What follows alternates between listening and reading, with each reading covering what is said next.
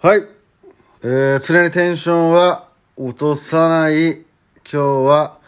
何日だ、7月の、3日、花の、金曜日でございます。はい、皆さんいかがお過ごしでしょうか。クロマチックラン7冠までボーカル&ギターをやっております鈴島亮介でございます。よっ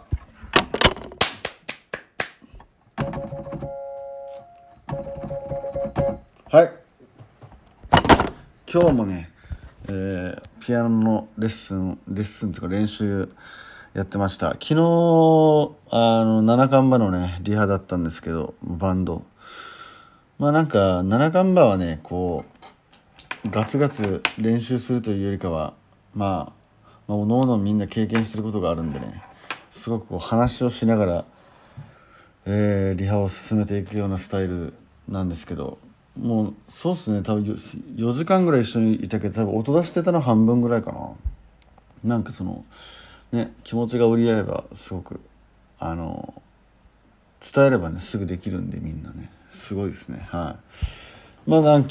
5、6曲分ぐらい曲の新しい種ができて、なんか俺がコード持っていったり、そのビートに対してこうセッションみたいな感じで作っていくような感じで。うまくできたと思いますね。はい。で、個人的にはそのエフェクターの動画とかクロマチックランの YouTube の方でなんか思想動画とかをちょいちょいね上げてるんですけど、なんかあれ以外にももう本当いろんなエフェクト実はいろいろいじくってて、なんかこれだったら多少伸びるかなみたいな。なんかちょっと俺らなりにこうね選んで動画は出してるんですけど、エフェクターっていうものをね一回とりあえず俺もなんか大きいボードを組んでるんですけど、エフェクターボード、それを一回全部解体して、そう一からなんかちょっと作り直そうかなと思って、ちょっとその秋間さんっていうね、ミュージシャンでアンプもうすごい機材に詳し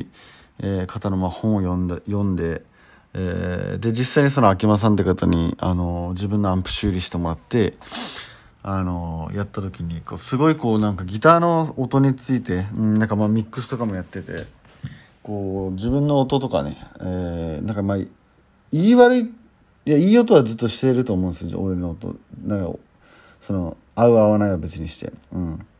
で納得いく音はできてたし、その時はねでもこう変わっていくじゃないですか、人の価値観って、なんかずっと美味しいハンバーグでも毎日ハンバーグってやっぱ飽きてくるし、なんかこうそれが悪いわけじゃなくて、これやっぱ次に行くタイミングってあるじゃないですか、人の気持ち的に、だからもっと良くしたいっていう気持ちですよね。そう、それでいろいろエフェクターいじったり、ミックスとかやって、そのオケ中でのギターの役割というか、自分なりにこうすごいちょっと価値観がね、変わったんで、それでちょっとガクちゃんともねいろいろこうやって動画撮ったり、彼もねすごい詳しいし、こうお互いにね自分の知識をこう相手に伝え合うというか、そういうやり方あるんやねみたいな、面白いねみたいな感じで、やってたその研究の成果もあって、でそうだから結構ねセッティングをね変えたんですよ。エフェクターもそうだし、つなげる順番とか、ギターのタッチとか、ギターのボリュームの設定とか、トーンどのぐらい絞るとか、そうなんかねもう本当にもう最近なんかね俺ギターアンプでローなんて1ミリも出してないですねもうつまみゼロ。でも十分もうなんか結局それでもローが出る方法があるんですよ、だからなんかそのつまみにね左右されないというか、料理もそうですよね。なんかこうあれはねそこ研究した人がこうやってレシピ作ったらうまくできますっていうガイドラインだからね、醤油とか塩の量とかってそれが自分の好みに合うかってまだ別だし、音楽の場合ってこうリスナーがいるんで、時代とかなんかどういう曲が流行るとかね、例えば、今やってるコンペとかだったらどういうものを相手が求めてるのかみたいなのをこう探らなくちゃいけない時に、その最終的な分量の調整というか、それは自分でやらなくちゃいけないし、そのセンスを自分で磨かなくちゃいけないんで、そうだから、まあ正解はね分からんけど、こう自分なりにすごい考えて、ああこれならいけるんじゃねえかなっていう、こうまあなんかこう根拠のない自信ですよね。でもなんかこう俺の経験に基づいてるから、その選択に自分はすごく納得がいってて、自信持って、提案できるという、そういう状態で、昨日ギターを、バンドでバチッと鳴らした時に、すごい気持ちよくて、で歌も歌いやすいし、なんかあんまりいいねとかは言わないメンバーなんですけど、どうだろう、良かったと思いますね。いい音だったと思う、すごく。ヤーニングのね PV で弾いてるヘッドが逆さまのね、左利き用のギターを右であえて使ってるっていう、そのギターなんですけどね。なんかまだ俺あれ買ったのいつだ、10月ぐらいっけ、まだ多分1年も経ってないよね。なんかいつやったろうか、夏ぐらいだったっけ。いやでもなんかどうやろう、いや今ぐらいかな、今ぐらい買ったね。ちょうど1年ぐらい経ったかな、ちょうど1年前ぐらいかな。いやどうやろうね、やっとね1年経って、で、ほらこの前リペア持って行ったって話したじゃないですか。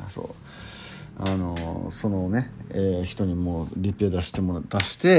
あ、そういやあったね。やっぱね1年ぐらい所有せな、こうあれだね、こうやっぱ自分のものになっていきませんね、まだね。なんかその理解力が深まっていくというか、そのものに対する自分がね、その先入観というか第一印象で勘違いしてることとかもあるんです。それありますよね、人付き合いでもね。楽器もなんか、意外にこいつこっちの方がいいなみたいな、なんかサッカーでいうね、フォワードが合うと思ってたらディフェンスがめちゃめちゃうまかったみたいな、その適性みたいな。多分あとその人のね年齢とかによるこう精神状態とか、そういうのにもよりますよね。楽しいよね、そういうなんか人ってさ、自由に変われていくし、だから俺なんか年取っていくことはね、すごいかっこいいことだなって思いますね。すごく話がいろんな話に脱線していくね、俺は一人で話すとね。で、いや俺いろいろこうやって妄想というかね、こういう風に考えるの好きでも、なんかつながってると思ってて、俺はこういろんな話というか、こういう考え方みたいなのは、だからね、なんか難しいことなんて一個もないと思いますよ。なんかシンプルっていうか、多分みんな答えは知ってて、あとはやるかどうかというか、多分一回経験したことあることだと思う。それが形が違うから、その瞬間的にはね、こうすごい迷ったりするけど、やし、やっぱやらなね、見えてこんしね、こうちょっとよじ登ったらね、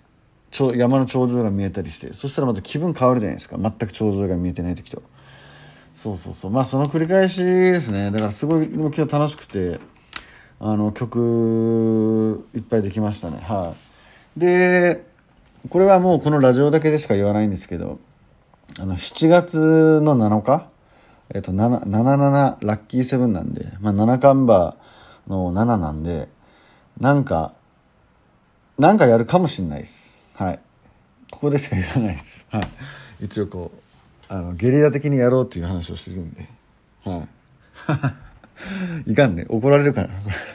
やでも本当になんかあれですよ、メンバー全員で集まってとか、そういう計画性のものじゃなくて、なんかちょっと突発的に何かやるかもしれないので、7月7日の夜、なんかちょっと気にしてもらえたら、なんかあると思いますんで、配信かな、なんか普通に雑談みたいな感じだと思うんですけど、やろうかなと思ってますんで、よかったら七冠馬の日、7のつく日は七冠馬デーということでね。